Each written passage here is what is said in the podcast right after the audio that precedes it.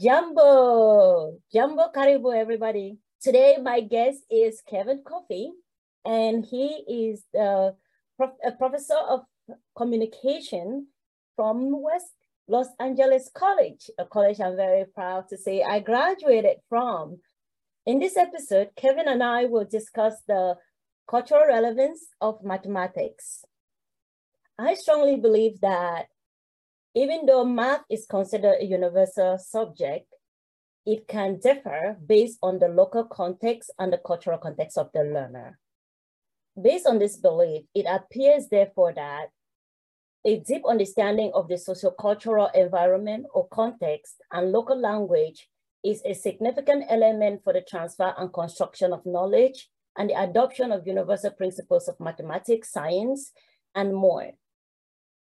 From the learner to the ed educator, to the local environment, and vice versa. So this, sim this simply means that a child comes into the classroom with a set of already formed knowledge. And it is upon this knowledge that the teacher should be able to build.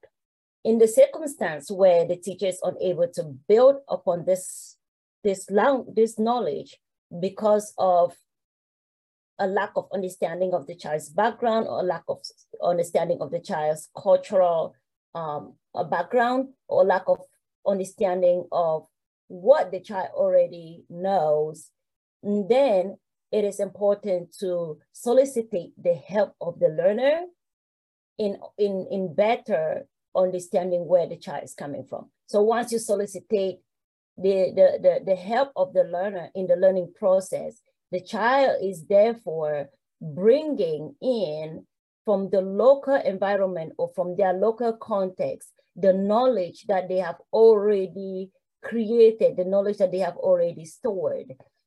And now they're going to leverage this knowledge in the classroom with the help of the teacher.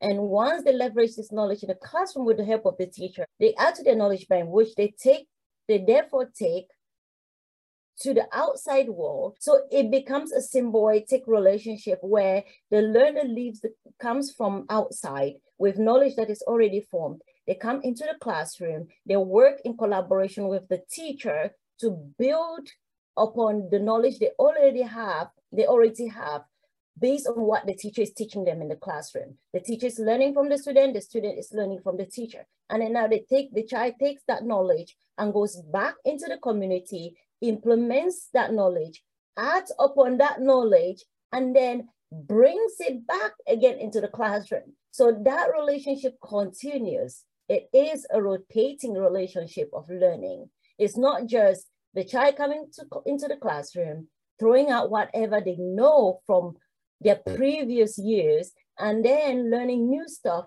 and then trying to implement that new stuff outside of the classroom, or not even trying at all I cannot wait to share with you, um, to, for us to share with you our um, deep knowledge and our understanding of, of this area of uh, culture and mathematics.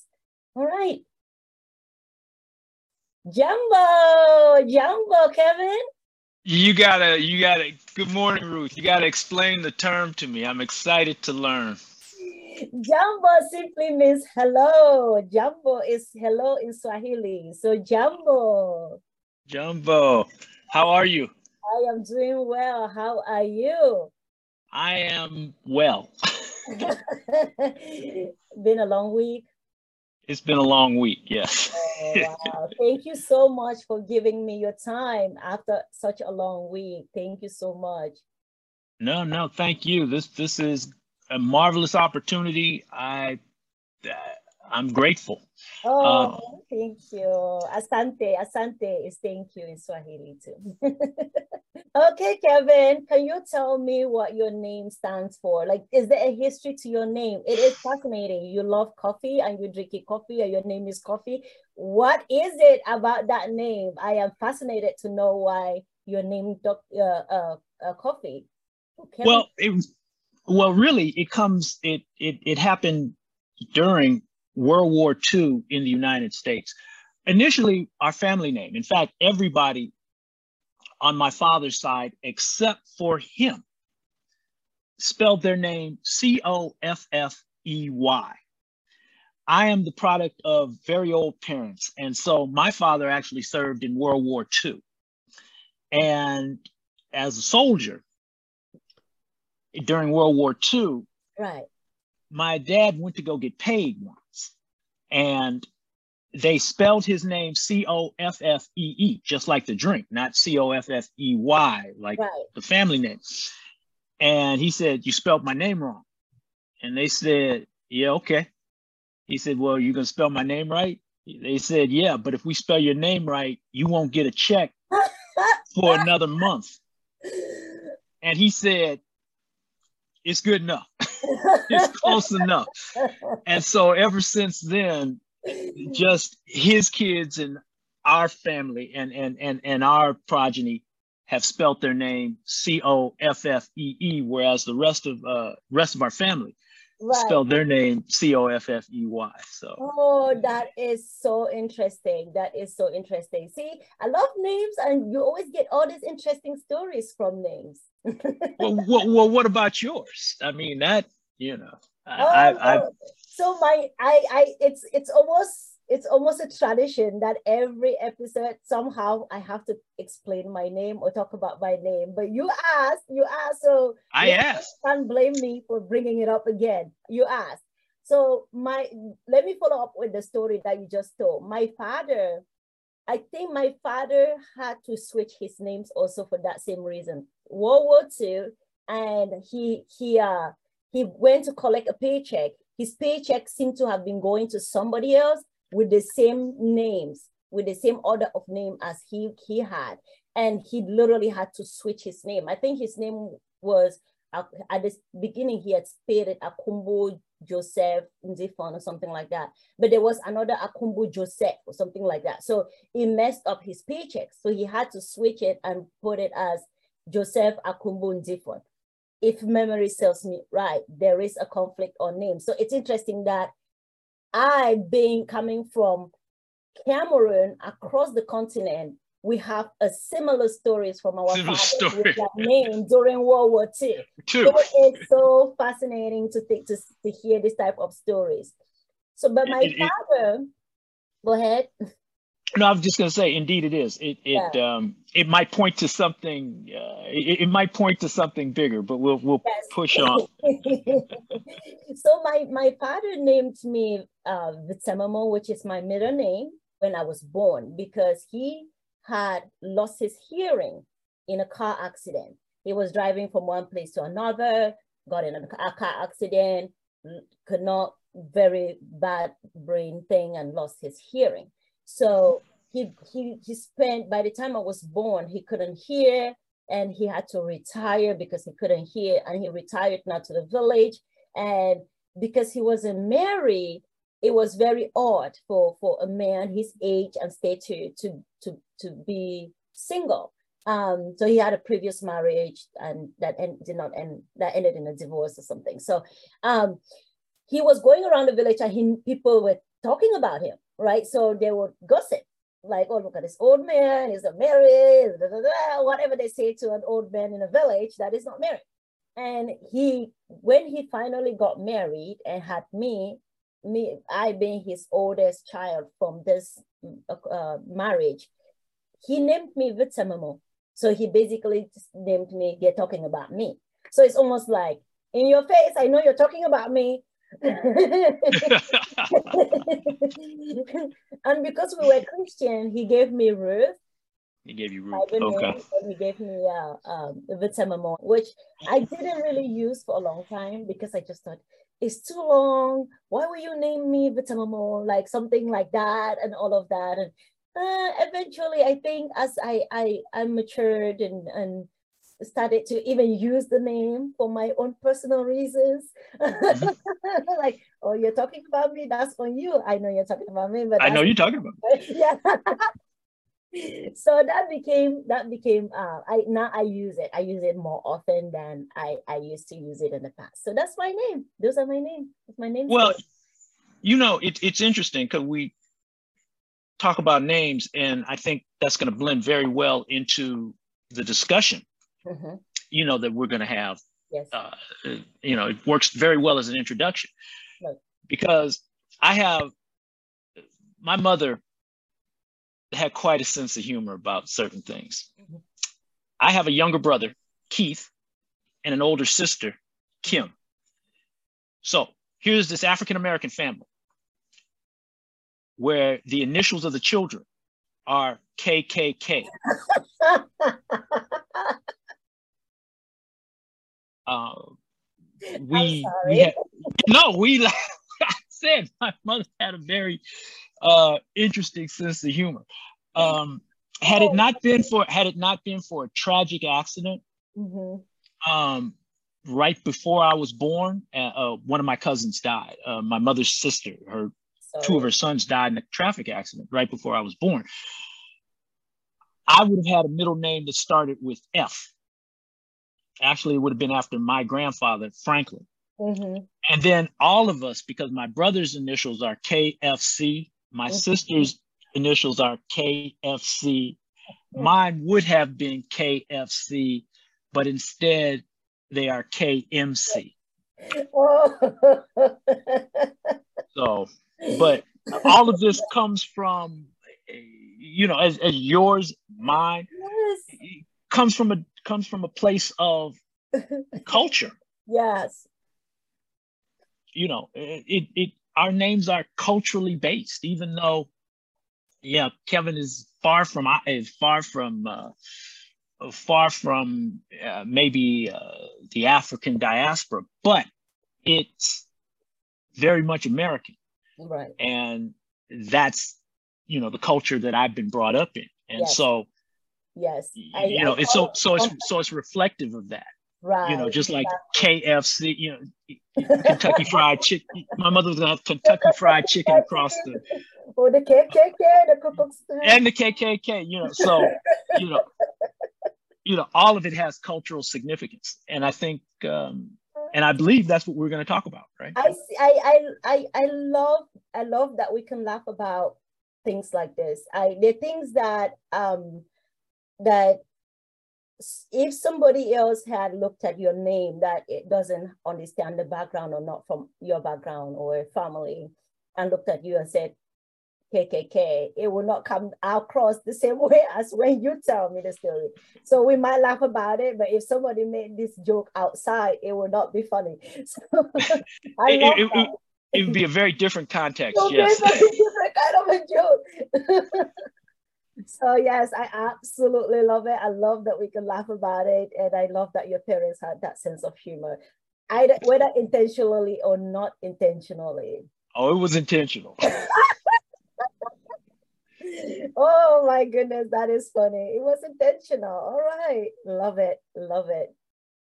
So, um, I would like for you to just throw it out there. Tell us a little bit more about yourself, what you do, your job, and um, and I will chip in how I know you and why you are such a wonderful man.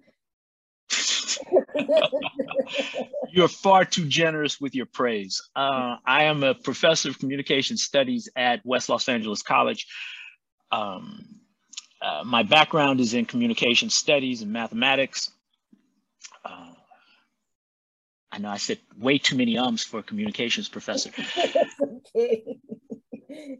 my passion is in teaching, but my passion is my students. Mm. And that's how I met you. Right. Though not directly as a student. Tell right. the story. How I meet you.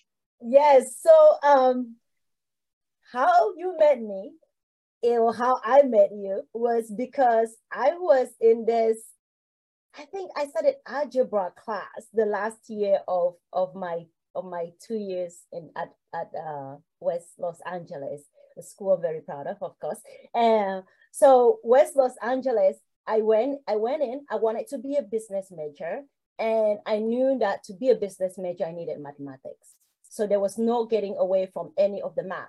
I knew that for me to pass a math class, it would take so much work.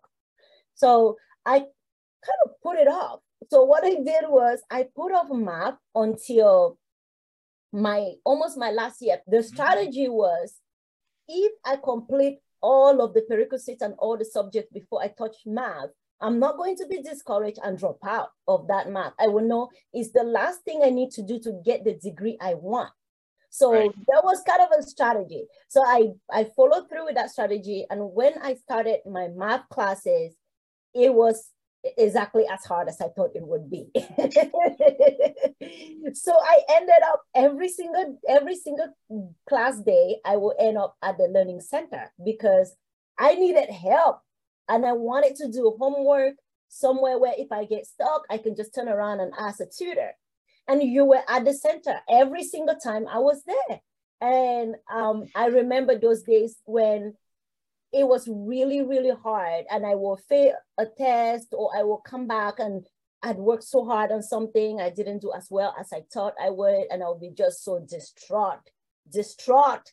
And you were not just helping oversee the tutoring center, but you were you, you were more like a mentor, you were more like a coach, you were, you were helping us motivate us to keep going. So I personally knew that I had a champion pushing me forward to keep going. Even though this was really hard, I had somebody that when I went to the tutoring center, even if I was crying, it was gonna be okay by the time I left. And one of the advice you gave me was this. You said, this is not the end of the road, bro. This is this is not where you are going to, this is not where you're going to end up like math is just one of the the things you're doing now that is going to propel you to where you're supposed to be. The way you said it, I don't, I am not capturing it exactly how you said it, but it is something that stuck with me. I went home, the hurt didn't go away that I, I didn't get the, the, the grade I wanted for that class, but for that particular test, it didn't, the pain didn't go away, but it planted a seed in my head where I slowly started just building on that mindset through the rest of the math classes that I was taking. I was just like, I'm going to give it my 110%.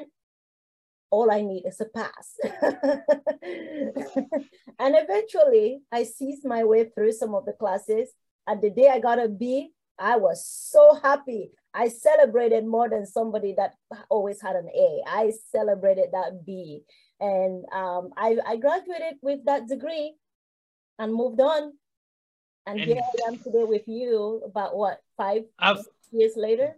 Yeah, five years later. Yeah. And you, you, you, fantastic.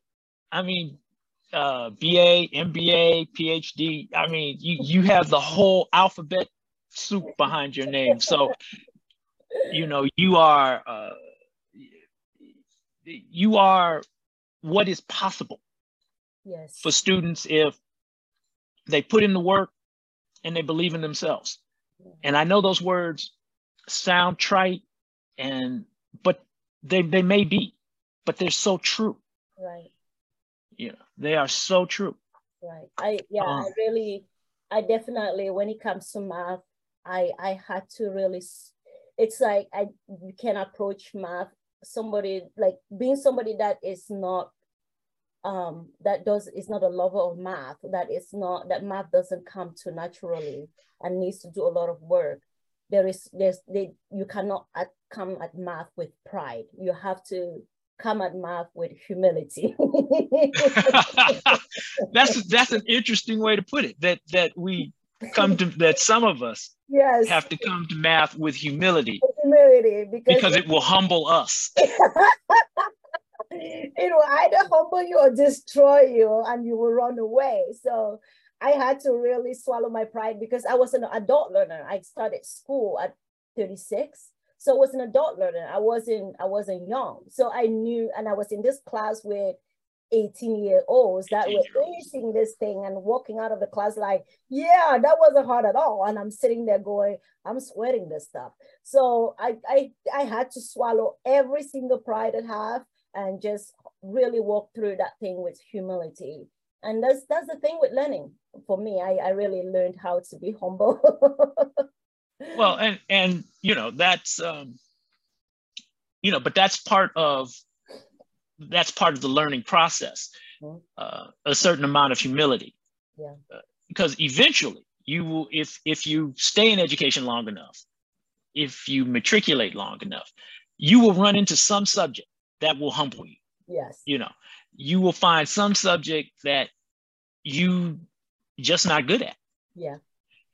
And it's it's interesting what we were talking about the other day, and right. I think is the subject of this this this this cast. Yes. And that is we were talking about culture. Yeah. And education or culture, culture and education and culture and pedagogy. That is how we teach students to learn. Right. And whether or not culture was an important component to that. Mm-hmm. Uh, you you pick up on something when you talk about humility because a certain amount of humility is in cultures mm-hmm. you know the concepts of humility you know what now what it means in one culture isn't necessarily what it might mean in another culture but that notion of humility. And so my question would be you know as we jump into the subject of culture and teaching would be as a student how do i see how do, how how is humility how is coming at something humbly helpful in my learning and as an instructor because i teach mm-hmm. is humility as an instructor. That is to say i don't know it all. I i i don't know everything. Or or if you don't like that to be open to learning new things. Mm-hmm. yes i know a great deal about this subject matter. I know a great deal about communication studies. I've read especially in my particular area, which is rhetoric and interpersonal communication. Mm-hmm. I, I know the literature. You know, I know the scholars. I know the work that's being done right now. Mm-hmm. But can my students, as an instructor, can my students make me see something that I hadn't seen before? Mm-hmm. You know, by being humble. That that notion of humility. Right. Because if I come at it, I know it all. Right. I y'all can't tell me nothing. Mm-hmm. You know. I, do I, I go ahead. Yeah, I, I completely agree because um when when I did during my research, when I reviewed the literature, um, I think over 200 different literatures literature pieces of literature i i the one conclusion i took away from in in from the literature review was the the the symbiotic relationship that that learning that students and teachers should have. So learning is not just a component of of the classroom. Learning is not just what you read in a book and tell the child. Learning is also how the child is participating in that process. So because the child, when the child comes into the classroom, the child already knows a ton of things in different things. Just like you know a ton of things in different areas, that child already knows a ton of things in different areas. So they're coming into a communication classroom or they're coming into a math classroom with prior knowledge in, in that area it might not be as clearly stated as you might have it as a teacher, well organized in their brains, but they still have these schemas, they still have this, these mental models that they have already developed before coming into the classroom. So when they come into classroom and they start to, and, and you as the teacher might not be humble or you're not a good listener, you might interpret some of the things the child is saying as gibberish Meanwhile, the child is actually trying to, to take what you're telling them in a classroom and construct upon and construct new knowledge with based on what they brought in from the outside. And once they take what you brought in, they brought in from the outside, they take what you've taught them in the classroom and they go back outside, they still implement the things and they even build upon it from the outside. They build more knowledge upon that. So you could teach a class, a child one thing today. By the time they come back next week in class, they, they have grown, that knowledge have grown. But you have to give them room to be able to do that, to build that symbiotic relationship between you, their local environment, and the classroom. Oh, absolutely. Absolutely. I'm going to pick up on something. I'm going to pick up on something that you said when you talked about mental models. Right. I'll, uh, most of, I'll, I'll say it this way my philosophical my pedagogical philosophy is simply this is that most learning is built from analogy that is to say i'm going to connect this new material to mm-hmm. something you already know mm-hmm. okay and so i can't as an educator uh, humility is saying you know something mm-hmm. and so what i want to do is i want to build on that foundation of this thing that you already know Right. and so I want to construct. And so the new knowledge that I want to bring to you, I want to construct on what you already know, mm-hmm. which is one of the reasons why I tell my students now. I didn't always, but I tell them now. One of the rules in my classroom is you cannot say, I don't know. Mm. Wow. Okay. Now, what you may not know is what's in my head. Mm-hmm. Okay, because see, I have something in my head that that I'm trying to get you to match up with. Right. that's that's one thing. But to say I don't know, yes, you do.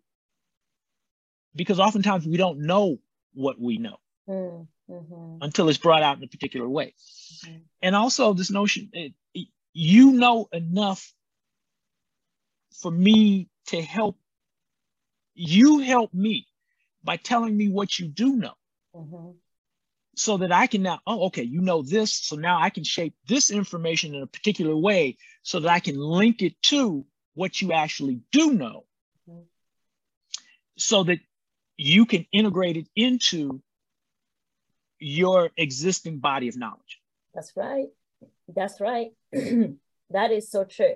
I I have mentioned I think in a previous uh, episode that the only way I was able to successfully go through some of the things that the teachers were asking of me to complete as assignments in classroom was connect, connecting what I know to the subject matter in classroom. I will write a paper sometimes based on something in my childhood or something from my culture that the teacher has absolutely no idea what what that, that story is, but I would write it in such a way that connects to the knowledge, the, the, the objectives of the teacher, connects to the objective that the teacher wants me to meet.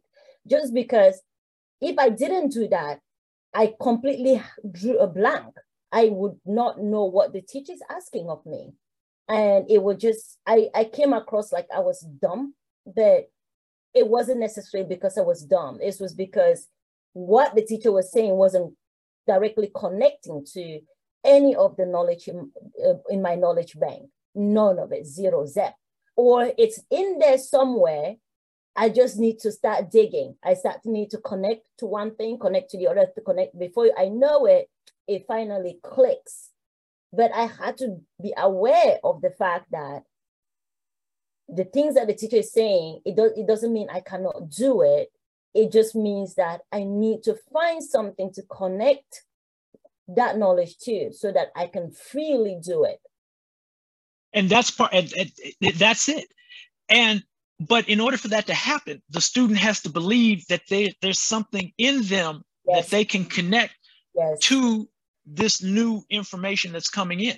Yes. It's also, I believe, incumbent upon the instructor, the teacher, to help the student find that within them. Now, this gets very difficult if all the student is searching for is not that thing within them to connect to this new material, but the quote unquote right answer, that thing in the teacher's head. Good.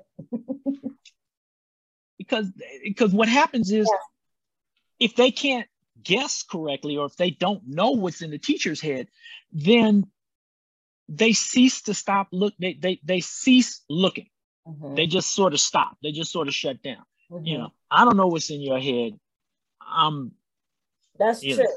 and that's true and that's and it that's probably why there's such a drive for a's people like people want to get a's so bad that because it's like it, it's a it's a sign of oh i know what the teacher knows or i'm doing what the teacher wants me to do without realizing that there is so much in you that if you bring it out, you're actually adding even to the knowledge of the teacher. Like you build yes. upon the knowledge of the teacher.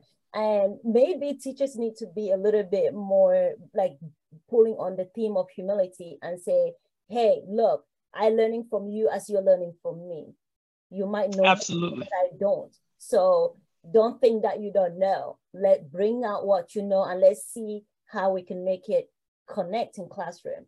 Now this well, brings me, yeah, oh, go ahead. Yeah. No, no, go, no, go ahead. I, I was just going to say, so what that sounds like to me is, you know, because we we we had, we had discussed earlier, yes. not in this cast, but we had discussed it another time, the notion of the teacher understanding the culture of the students right. in order to better, in order to be a better teacher. Mm-hmm. It made me think. So shouldn't we also understand the culture of the instructor. See, because the instructor too brings their culture, which may not be the same as the teacher. Because I, I can look at my own situation. I there's a there's there's between most of my students and myself, there's almost 40 years difference. And what they've experienced, like most of my students grew up with this thing cell phone. right. You know, for me, this thing is a marvel that came when I was in my middle 20s. Mm-hmm. You know, so I didn't always have it.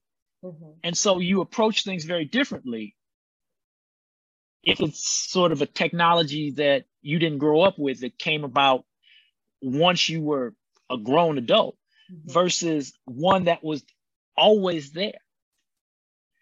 And so there, there's some real cultural differences, especially in how we approach communication.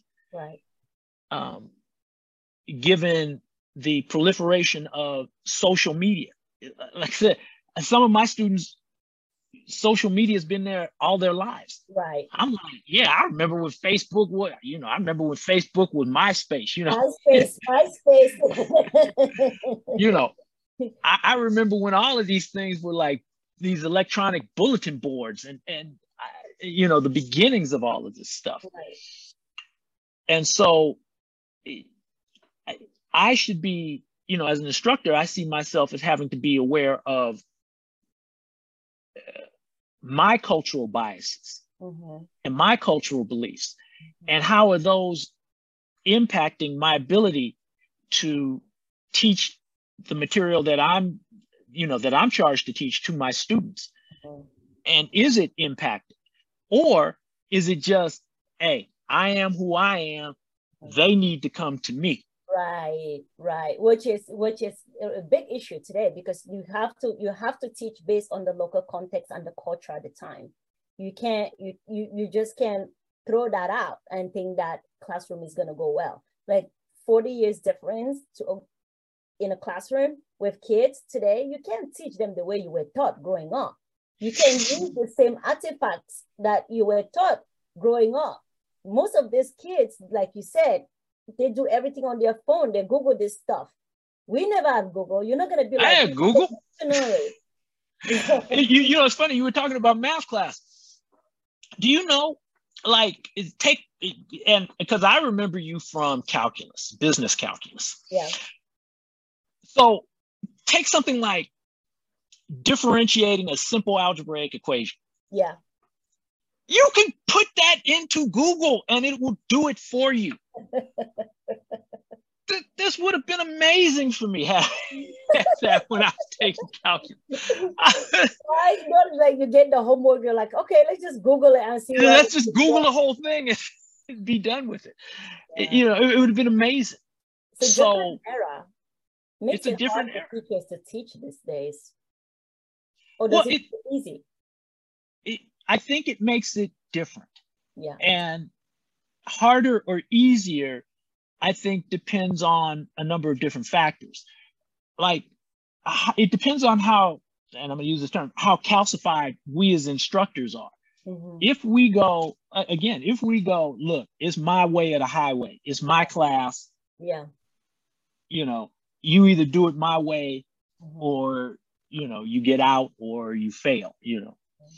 Or do we say, this is our class, mm-hmm. and let's figure out a way for us to move towards each other? Mm-hmm. And again, it's not a one-way street. I think students students have you know what we want students to do is bring more of themselves and we must encourage them to do it because i think k through 12 doesn't do a real good job of encouraging students to bring more of themselves. Mm-hmm. Uh, in fact, it does just the opposite. Right. Students students are going, oh, I don't want to say anything because I might be wrong. Sorry right. about that camera right. just. um, but especially I, in, in, in African, I might be wrong. Yeah, no, you're not wrong. In especially on the African continent, um, students go into the classroom here in the United States. I noticed that I have more of a voice in the classroom. You're right. Do you need do you need a moment? No, I just my camera's okay. there we go. So Let's I, come back.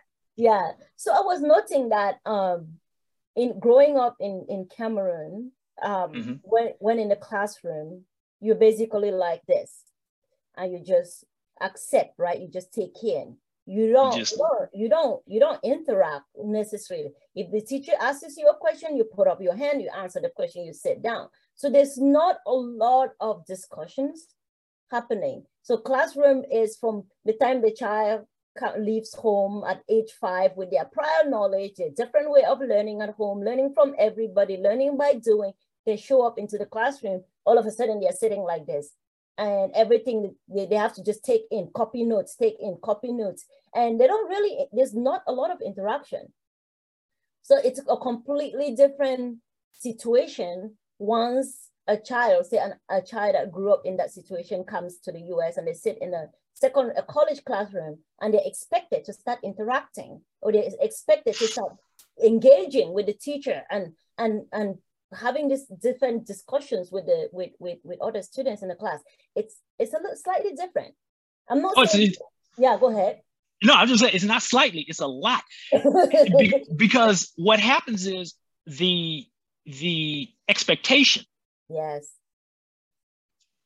is jarring to many students. Mm-hmm. they think you know it, all of a sudden instead of just be, being these empty vessels with being filled with whatever the teacher is giving. Mm-hmm. Now all of a sudden, okay, what do you think? Right. I don't think anything. You tell me. What should I think? Right. You tell me. Yes, what do exactly. I think? What do you, what do you want me to do? You tell me what what you want me to do. So it becomes yeah. like almost a hierarchical system where because you are the leader, you you I have to listen to you and take what you're saying and do what you're telling me to do and now I want to do exactly what you're telling me to do, and I'm not using anything else. I'm not trying to like go outside the box and all of that. So it, it, exactly, and I don't know how effective that is today. Like I said, that's how I learned though. I mean, that's that's how I was taught. Right. They they were like, look, even as an undergraduate, mostly, yeah. you sit down, you shut up, you take these notes. If I ask a question, yeah. raise your hand. And we'll pick on somebody. Yeah. And if you can answer that question, right, you got it. Yeah. You know. So it's a it's a very it's a it's a very Western system of of teaching because the, the African child in general, if they don't go to a classroom, that's not how they learn. That's not how the African child learns. So when we're talking about the culture of the child in general, at home, that's not how children learn. And home is one of the highest places where the child learns. So if the child is learning differently at home by interacting with the parent, by watching the parent do things and modeling what the parents are doing, and then they show up in the classroom and they're almost constrained to a certain way of doing things, so it doesn't align. So learning at home doesn't align with learning at school. And it's a throw off, it throws off. But I'm I'm hoping like with these different like participatory teachings, uh, teacher-centered teaching, and all uh, and all of that, cultural relevant teaching, that we are going to start moving away and letting the child come fully to the classroom, like you were saying. Well, as a communication scholar, yeah, or at least as somebody studied communication, the most important component in, in, in the communication, in the communicative transaction, is not the sender of the message. It is the receiver of the message. Mm-hmm. It's funny in education, at least in the West, we've generally flipped that. The most important person is the sender of the message, mm-hmm. teacher. Mm-hmm. And the secondary party is the receiver, the student. So, physician, heal thyself what I've done, what I attempt to do in the classroom is to bring the communicative paradigm into the classroom, which means I, as a sender, I, as a sender of the message, have to consider not what I'm saying, mm-hmm. but what my students are hearing. Mm-hmm. And so, you know, that's most fundamental actually that's most clearly seen in the subject we were talking about earlier math. Right. Where look i'm gonna use i'm gonna use our example. Right. Two divided by two yes. is one. But see when i said two divided by two i know what i said but what did my student hear right and that's what I should be most concerned about. Right. Not necessarily what I said, but what they're hearing. Right. Yes. Because that's that's what's the at the essence of communication. At the essence of that communication. And which which is great. I'm so glad that you transitioned into into this that example because um based on the study that I did, and we talked about this earlier before in our prior meeting to this uh, to this meeting. Um, we talked about it and it's it's the, the teacher that brought this up the two divided by two he brought it up in the context that that child is dumb and that child should get out and go learn something else. But the child is not dumb. The child is basically using something that is relevant to their culture in a math class that the teacher is like because the teacher knows what the textbooks is saying the teacher completely dismisses the learner and said, you're wrong. Two divided, how, how stupid are you? Two divided by two is not uh, uh, uh, it's not zero. Yes, it's it's it's, it's one. Yeah. And and you're absolutely right. I mean that that that is absolutely the crux of what's wrong. Is right. that you're looking at the textbook. Textbook says it, it's two. We're only concerned with what we're saying. We're not concerned with what they're hearing. Yes, and how what they're hearing is is is is set up in their mind. How, exactly. how connecting in their mind and how is it relevant to their culture? Like and to their, and to their lived experience which is their culture. which is their culture yes. Because it's like i show up in classroom i know from maybe i'm five six seven and i'm in a classroom not even seven because you start doing some of these things when you're yeah when you're about seven or eight when you start doing those divisions when you're about seven or mm-hmm. eight now, one, once you're doing it and the teacher is telling you two divided by two is, is one, two divided by two is one, and you're sitting there cracking your head and going, why, why two divided by two? I keep writing zero because every time I'm at home and you ask me, take these two things and divide it by two with, with your brother and sister, I divide it. Those two things, there's nothing left after I divide it. So how come uh, you're telling me that two divided by two is one? Nothing is left. There is nothing left. So two divided by two cannot be one. And cannot be yes and one divided by one exactly cannot be one or whatever. Like it does not work like that in my brain. Like it just doesn't work like that. Exactly. So, right.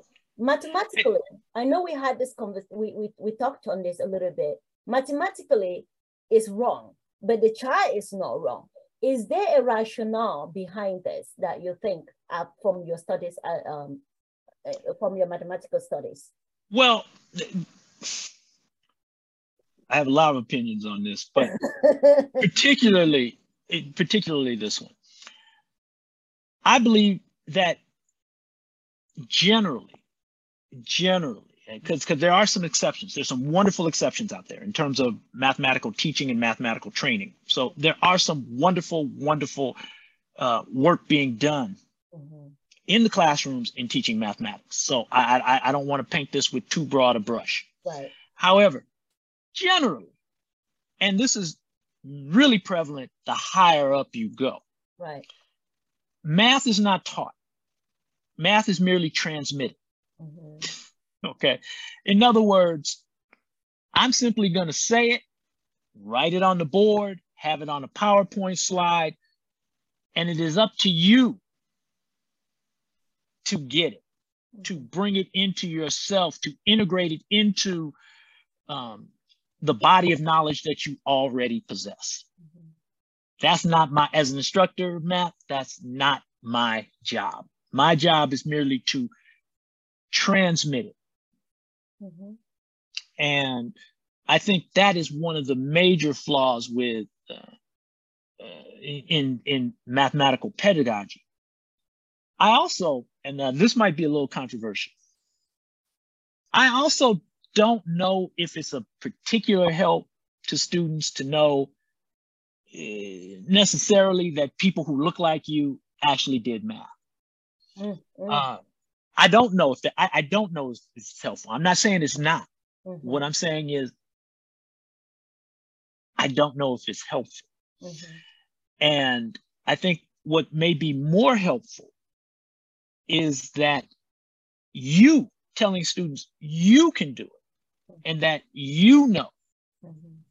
that you bring that, that there's plenty in you that knows mathematics. Like that student who said two divided by two is 0 mm-hmm. You know, teacher said, ah, that's wrong. Maybe. It's wrong under the base 10 arithmetic algorithm. Yes. But under another base, under a different kind of algorithm, it could be perfectly correct. Right or upon you know, the local context in which the child is speaking. So you're teaching uh, and you're teaching math now. Math become relevant to the child when you can take into consideration that two divided by two in that child's local context and culture is zero. It it's zero. mathematically flawed when solving a bunch of other mathematical uh, problems that are based on a different context, but it is not completely flawed. It is not completely it, flawed. Eh, eh, we're saying the same thing. We're saying that the child is not wrong. Right. Exactly. And you know, the context is different. Yes, exactly. And until the until we as educators can start to appreciate the fact that not everything the child is saying that doesn't match what we're saying is wrong, then we are actually going. It is only then we're on, we're actually going to start really teaching especially children from different cultural background most effectively. Well it's it's, it's I, I i would take it a step further. I would say not just children from different cultural backgrounds but just students in general, general. if it, because i teach at a community college i have people who I, my students come from excellently prepared to students who need a great deal of remediation Mm-hmm. So it, it, it varies widely. Mm-hmm. Um, if you if I taught at a school like UCLA, mm-hmm. UCLA, though much much much larger, you know, maybe by a whole, maybe by an entire magnitude, uh, much greater in population than my school. They're much more homogeneous, right? At least academically. Okay. And so it's easier to actually teach there because you're dealing with a much more homogeneous population academically. Now, they they have different cultural backgrounds, different ethnic backgrounds, different different all kinds socioeconomic backgrounds, all kinds of things. But academically, they're all talented, mm-hmm. driven. Mm-hmm. You know, we're at the top or near the top of their class wherever they went to school. Um, so they're a much more homogeneous group. Mm-hmm. Whereas where I am, you really have to be what we what we like to call, and I don't know if we're we've made it there yet. We really have to be student centered. Right. Which for a communications person is just like duh. because well, well, well, well, because for us, that's simply saying this. You have to take into consider when you develop your message, you simply have to take into consideration your audience. You got to talk, think about who you're talking to. You, you know, that's fundamental to us. Right. And so this notion that we're now going and teaching, going, oh yeah, I guess we should take in take into account who we're trying to teach. yes, this... I, I, you're right because it's like at that higher level, it, it, like a homogeneous school that is more homogenic than West LA. Like UCLA is more homogenic than West LA. So at UCLA, that might be like, duh, I need to take into consideration what? But at West LA, you absolutely need to take into consideration your students because they come from those different cultural backgrounds, those different uh, financial backgrounds, different, like every, diversity in your one classroom is outstanding. So yeah. it's super hard to just be like, okay, I'm just gonna just go with the flow. Like you mentioned that you you work in in within a certain um what is it um what is the mathematical term not with the outliers, but within that, uh, the 90% percentile. So you use the yes. percentile to, to, to teach because you, first of all, look at the class, you measure the percentile of the, of the diversity in the classroom, and then you teach from that percentile, and then you take care of the outliers. Instead exactly. thinking that you are going to focus on one child at every instant because it will be impossible. So you, you create a percentile and then you take care of the outliers at, uh, during teaching.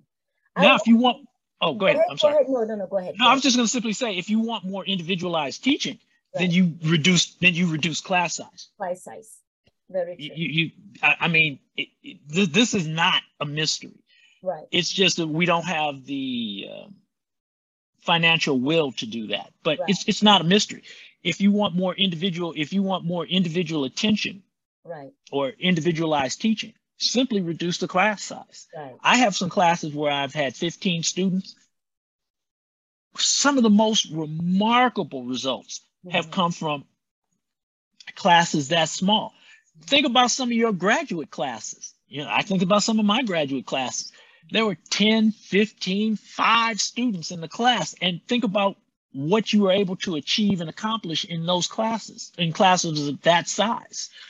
You know, it, it's it, it's it's yeah, it's nothing it's short of remarkable. It's great. I really enjoyed my PhD classroom. I really enjoyed my PhD classroom because um, I felt in most of my classrooms, I felt like a number, just trying to move to the next level, just trying every day to move to the next level. But we had a small classroom and small class. I felt heard. I felt I felt like my opinion mattered. I, I, I was able to connect knowledge to my background and my culture, which meant that I brought a different perspective to every topic because of my heritage, because of my background, because of my culture. And I really enjoyed that classroom, those classroom experiences more than I enjoyed my undergraduate classroom experiences because of the class size, because of the class size. So yes, by you, we can make it more student oriented mm-hmm. by reducing the class size. But given that we don't, that sort of bell curve kind of teaching, yeah, where you try to figure out where your 90%, 80, 90% of your class is, mm-hmm teach to that and then make sure you help the outliers those who are going faster maybe give them something to keep them to keep them motivated and engaged those who are not picking it up as quickly uh, doing some supplemental things to help them keep stay engaged and stay with the class mm-hmm. uh, yeah. however what's interesting is what they want us to do is they want us to do in our syllabus, they want us to have a schedule of what we're covering when. So, and you know, like, so whatever, um, you know, on Monday. So next Monday, I should have in my syllabus, this is what we're going to do. And I'm going, how would I know what we're going to do before I even meet my students? Yeah. And say and say that it's student centered. Right. Because I shouldn't be able to come up with that until I meet who's in my class. Right. Till I can see because we may be able to get to something faster or it may take a little bit longer. Right. That is, you know. that is such a that is such a unique perspective because it's like they want the the the the the the, the, the schedules, they want everything all laid out before they go in. It's almost like they're evaluating what you're going to teach the student based on what you're giving them, but which is unfair to the student because you, like you said, you really don't know who you're going to get. You might get a girl from Africa like me, and, and I'm like, huh? what? you know? Oh, if I yeah, if I had a bunch of students like you, then it's just like, whoo, okay, we can we can cover a whole lot of stuff really quickly because you're gonna get it, you're gonna pick it up, and we're gonna run with it. Oh, but thank you, thank you. but but that's the thing, you know, how can we be student centered if we don't know who our? Because I I never take for granted that this class is like the one I just had. Right. Yeah. Yeah. Each class is not a monolith. Each class has its, a culture of its own. Each class has its own thing. Well, there, there you go. You just said it again. We take, you know, we we look at the bigger culture. We look at the culture that the student brings in, but also the, there's the culture of the classroom. Right. You know, and different classrooms have different cultures. Right. And even, you know, I, I teach four classes. I, class one has a different culture than class two has a different culture than class three has a different culture than class four yeah. they're all not the same right and right. which really you have yeah. teach to that yes yes which makes it more important to know your classroom before you you completely build out what you're going to teach that classroom not build it all out and they show up in class and this class is like yeah no we don't get that. So it's it's you need to know your classroom before you completely build out a schedule a schedule for teaching. Yeah but note note yeah. too that if you do do that if you do build out that class yeah you do build out that schedule before you meet that class. Since you put in all that work it's harder for you as the instructor to go okay maybe i need to scrap this and do something yeah. else. You go oh no all, all that work uh, on we're going I put in 40 hours on this. I'm not changing a thing. So so you all catch up or you don't. Right. And and then it creates a hostile cultural environment for that child. Exactly. Wow. So I want to touch a couple of things mathematic wise because mm-hmm. uh, we wanted to really dig in a little bit on mathematics seems to be one of those subjects that we believe it's a universal subject. So it doesn't really need to change from classroom to classroom. It's the same thing. Math is math. But um, like we have noted with the two divided by two, math is not just math. Math also ah. has cultural context. I was reading this morning, I was reading an article which I thought I would share with you. And Please. the article is, is, is called, it's a 19, 1970 article. It's, an, it's an okay. old, old article, but I found it fascinating it's it's uh, called mathemat- the mathematics teacher. No, it's the source is for mathematics teacher. It's called Black African Traditional Mathematics, and it's the author is Claudia Zaslavsky. Zaslavsky. okay. So that's the author, and I it was quite fascinating because in my research I had found that the the Kisii people of Kenya they speak they they, they count in base five so and when, yeah, and when their children go to school, they count in base 10. So I was just looking to see what other bases were out there. And I in this article, there's a, a mention of base of base 20, there's a mention of base four, there's a mention of um teaching base, so there's like a base five and four and 20 system, and uh there is this one thing that they noted that I really, the gesture counting um, and how they mentioned that the gesture counting might look primitive when you're counting using your, your, your finger one and all of that. It might seem primitive, but they said this, numer this numer numeration is used for space travel calculations. And I was like, you cannot just think that one way of doing something is primitive and then dismiss it because it could it, it is effective in other areas. Like you're looking at it and saying this tribe is doing this thing. That's not how we do it. This is not how the text was saying this. Let's teach them the civilized way of doing things. No you it might be civilized in your culture to do that but for that other culture it is not civilized. It is not their way of counting and this this particular article just breaks down so different cultures and how different cultures across africa do their counting whether they're doing the plus one or the minus one. And the mathematics of it is, is super fascinating. I, no, and, and that, that that's exactly it. And that exists. Look, that exists in mathematics itself. This great story. Right. Great story. A uh, guy named Joseph Riemann, mm-hmm. uh, late 1800s, created a mathematics based on in our, our plane geometry says that parallel lines don't meet. Mm-hmm. He changed that axiom, said parallel lines do meet, mm-hmm. and constructed a whole completely different geometry.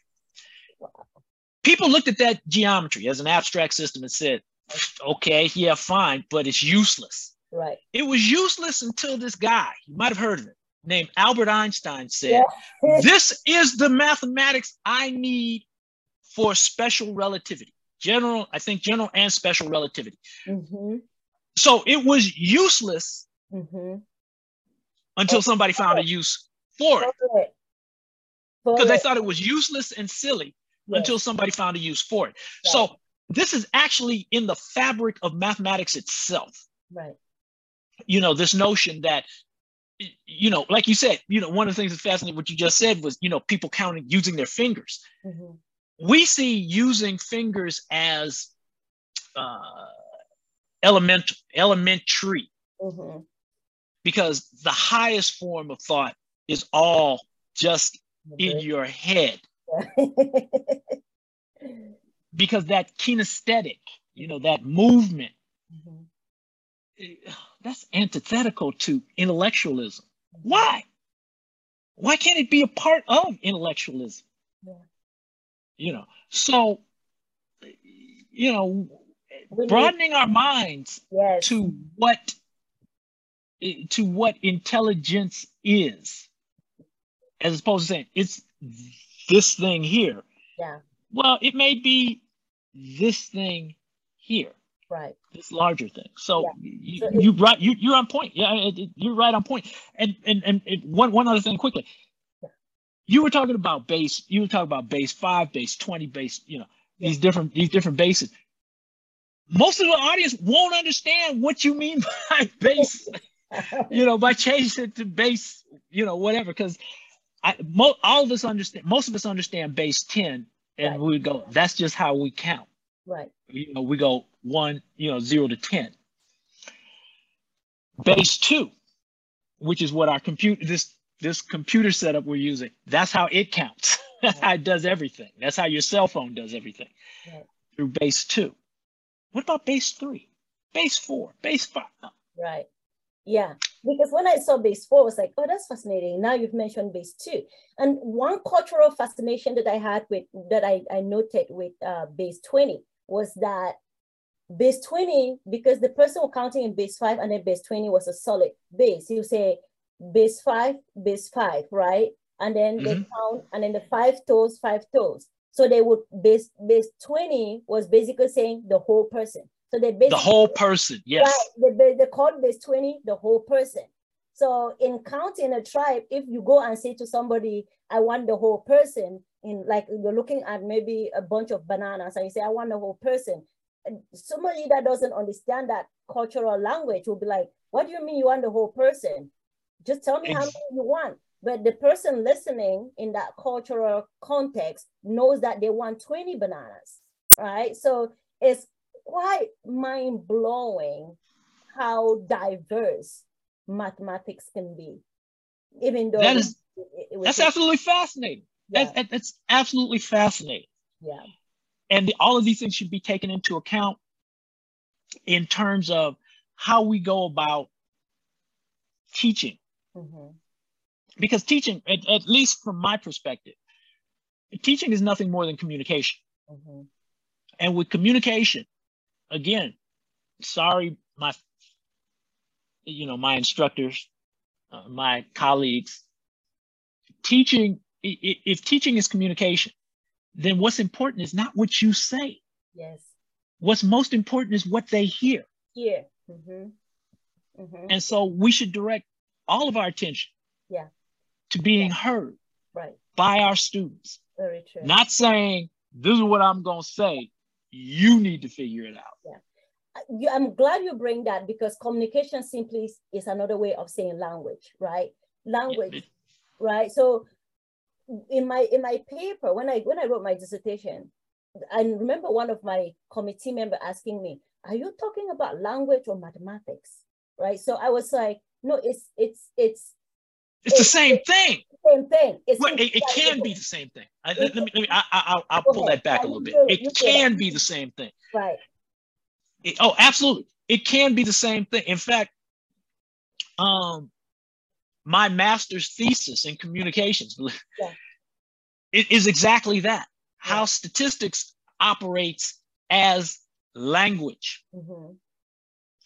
And how there is a rhetoric of mathematics as soon as like if i just say two plus two is 4 mm-hmm. okay as an abstract notion okay mm-hmm. so two things plus two more things mm-hmm. give us four things mm-hmm.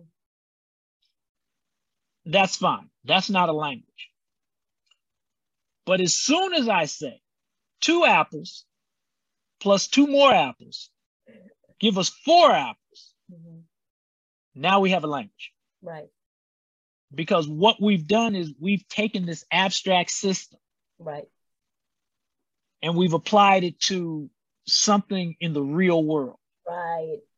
And its application to the real world has now changed and uh, let me let me add something to that for what you're saying to build on the African child.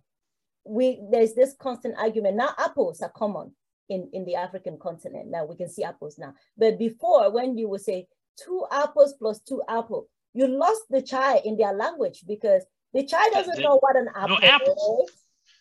There's, there's no apples in that culture. So using that language completely gets the child lost. And another example is that in the United States, where the, the child was, they were trying to teach classification, speaking of abstract, uh, um, abstract communication or math, like they were trying to teach classification and the teacher said to them, it brought them kale, like classify these vegetables. And they brought kale. These children don't know what kale was. They know what kale is, yeah.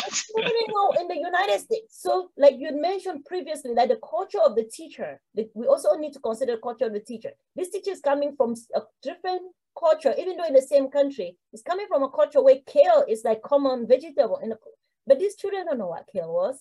No, kale.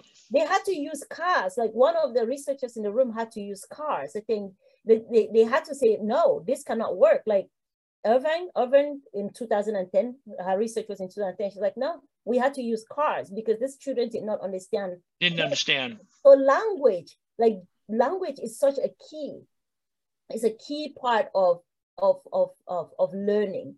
Language is also interesting. One thing I also found interesting in that article that I shared with you is that they said there was this, this group of people like from a tribe in Africa that they a certain number to them was taboo. And they also said in the Jewish system, a certain number is also taboo. So the students, because they didn't want, they will fail some things or not do well in a mathematical problem solving because they didn't want to say the word, that number, or they didn't number. use that number because it, using that number was taboo.